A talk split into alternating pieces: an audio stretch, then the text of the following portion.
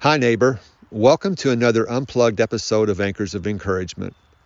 My name is Tim Maudlin, husband, adoptive parent, disciple of Christ, and ambassador of encouragement. I wanted to share this unplugged episode with you today. I'm not sure when you're going to hear this, but it was important for me to record it today. Today is March 2nd. This is the anniversary when a tornado hit my hometown many years ago. As you can imagine, as this day has been approaching, my mind has been flooded with memories. A lot of those memories are still painful. One of the things that I've discovered in my adoption journey and in remembering the events from March 2nd is that it's not good to suppress memories. It's better to acknowledge them, to meet them head on, and to process them. What I want to do in this episode is to share with you a recording from a video that I made on this anniversary several years ago now. In that video, I was standing on the spot where I saw the tornado. It's the same spot that I had taken my boys for safety, and I realized that I had put them in harm's way. I had made a list of the things that I remembered and shared that in the video. After I play that audio for you, I'll come back and share with you a daily doable. For those of you old enough, all I have to do is say 9 11 and I'm sure you remember exactly where you were that tragic day in our nation's history.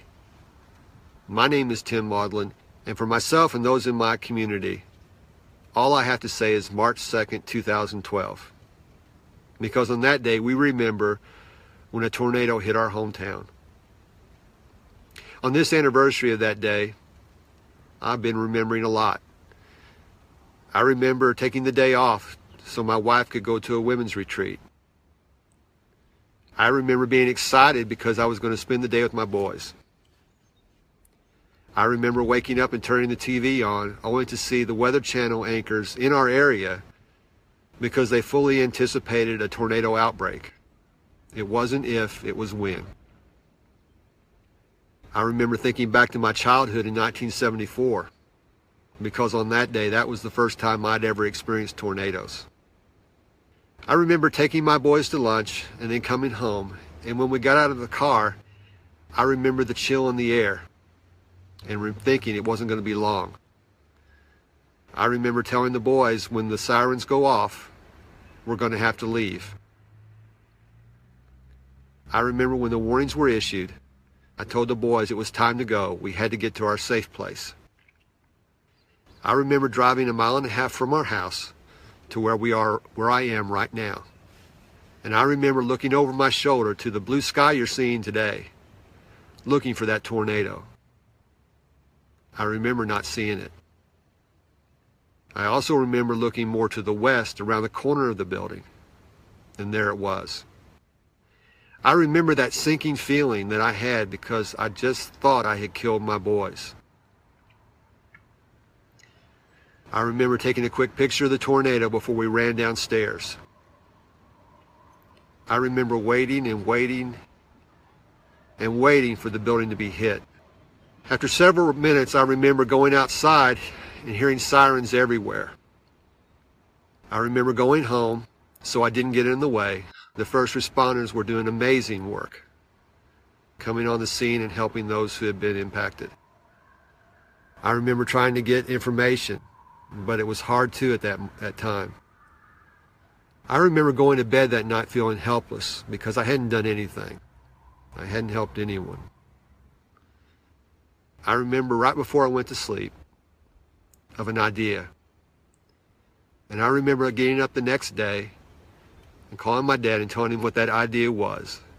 An idea that maybe we could help those who had been affected by the tornado. Over the next days, I would like to share that idea with you and the lessons I learned from it.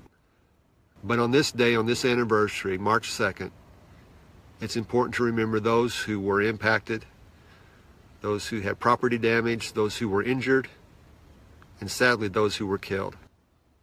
March 2nd is an important day in our community, a day we'll never forget. Here's your daily doable. As I mentioned in the introduction, it's not good to suppress memories. It's better to acknowledge them, to meet them head on, and to process them.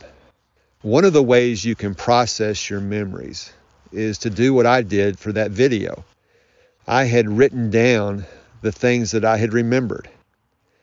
And by writing those things down, I had touched those feelings. Remember, you can think a feeling, you can speak a feeling, but if you want to touch a feeling, you need to write. I'm several years removed from that tragedy, but the memories are still there. They have lessened over the years, but they're still there. I want to encourage you whenever you're facing something difficult, when you've gone through something that's painful, don't try to suppress it. Instead, with pen to paper, write those things down you are remembering. I know it's helped me. I know it's helped my son, and I'm confident it can help you too.